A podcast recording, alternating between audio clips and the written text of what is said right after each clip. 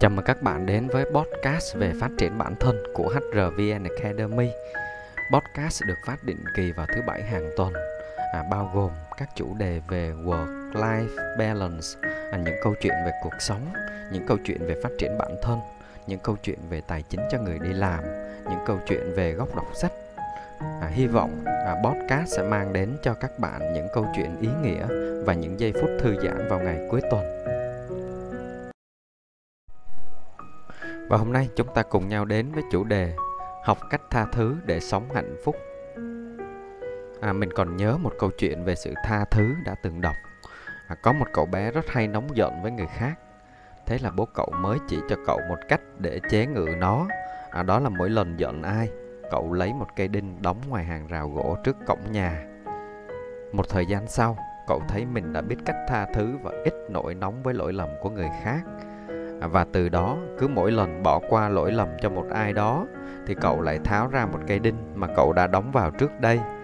À, khi số đinh được tháo hết thì hàng rào cũng không còn lành lặn như ngày xưa và loang lỗ những vết đinh. Vậy thì sự tha thứ là gì? À, tha thứ là quá trình có chủ ý và tự nguyện mà người bị hại chấp nhận bỏ qua lỗi lầm của người khác tha thứ không phải là xóa đi như xóa dấu vết tội phạm à, chối bỏ đi những điều xấu mà người khác gây ra cho mình mà là khuyến khích bản thân mình gói ghém lại những vết thương đã cũ à, để tìm lại sự bình an trong tâm hồn mình. Sự tha thứ cho phép quá khứ trôi qua dù biết là không thể xóa hết những gì đã xảy ra nhưng sự tha thứ giúp chúng ta giảm bớt và thậm chí loại bỏ những điều làm bản thân ta khổ đau bất hạnh à, đã xảy ra đó và không còn ảnh hưởng đến cuộc sống trong hiện tại và tương lai của chúng ta. Sự tha thứ là một giá trị sống, là một trong những kỹ năng rất cần thiết cho bản thân để có được cuộc sống hạnh phúc. Hãy cùng tham khảo một vài gợi ý mà mình đưa ra dưới đây à, để cùng học cách tha thứ dễ dàng hơn trong cuộc sống, bạn nhé. Đầu tiên là bạn hãy biết đặt mình vào hoàn cảnh của người khác à, khi ai đó dối trá hoặc là làm điều có lỗi với bạn á, đừng vội nổi nóng và phán xét mà hãy thật bình tĩnh. Tại sao mình gợi ý như vậy? À, bởi vì nếu bạn không bình tĩnh thì suy nghĩ của bạn cũng sẽ không thể sáng suốt được. À, bạn sẽ suy nghĩ theo chiều hướng nghiêng về góc độ tiêu cực nhiều hơn. À, như vậy thì có thể bạn sẽ không nhìn nhận đúng và đủ vấn đề đang xảy ra một cách thấu đáo. Thứ hai là hãy đặt mình vào hoàn cảnh của họ để xem xét là nếu bạn rơi vào tình huống đó thì bạn có cư xử như vậy hay không? À, điều đó giúp bạn có góc nhìn đa chiều và thực tế khi đánh giá sự việc. À, bởi vì có một lý do bất khả kháng nào đó mà họ bắt buộc phải làm như vậy. À, từ đó bạn sẽ có cơ sở để ra quyết định là có nên tha thứ cho họ hay không hoặc là tha thứ ở mức độ nào thì sẽ hợp lý.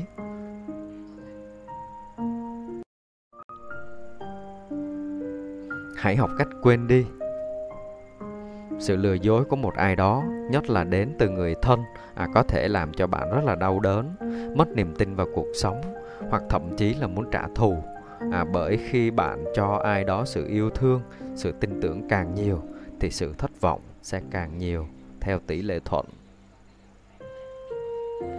Vì mối quan hệ quan trọng như vậy á, nên bạn hãy tạm thời quên đi lỗi lầm đó à, điều này không đồng nghĩa là bạn mù quáng ngu ngốc đâu. À, tạm quên ở đây tức là cho đối phương thêm thời gian cũng như là cho bản thân mình thêm thời gian à, để có thông tin chính xác hơn. À, có những sự thật phải cần thời gian để trả lời hoặc là trong trường hợp xấu nhất là cho mình sự sẵn sàng à, để chấp nhận là mình đã bị người mình yêu thương lừa dối. Hãy nhẹ nhàng bước qua nhau để sự ẩn tù ở lại à, bạn sẽ thấy cuộc sống này đáng yêu biết mấy.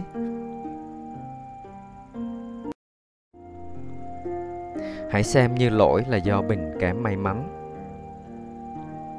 À, có ai đó đã nói sự trả thù ngọt ngào và thông minh nhất đó chính là tha thứ. À, có những chuyện nếu bạn trả thù cũng sẽ không giải quyết được gì cả mà nó chỉ làm thỏa mãn cảm xúc ở một giai đoạn nào đó mà thôi. À, và chính sự trả thù đó lại ngấm ngầm làm sự tổn thương trong bạn nhiều hơn cả nỗi đau mà bạn muốn họ phải trả giá. À, trong một số trường hợp nếu có thể thì hãy xem là bạn kém may mắn khi có một người bạn một người thân như vậy. À, hãy xem đó là một trong những điều à, sẽ phải xảy đến trong hành trình sống của bạn. À, và có thể coi đó là một bài học quý giá về lòng người.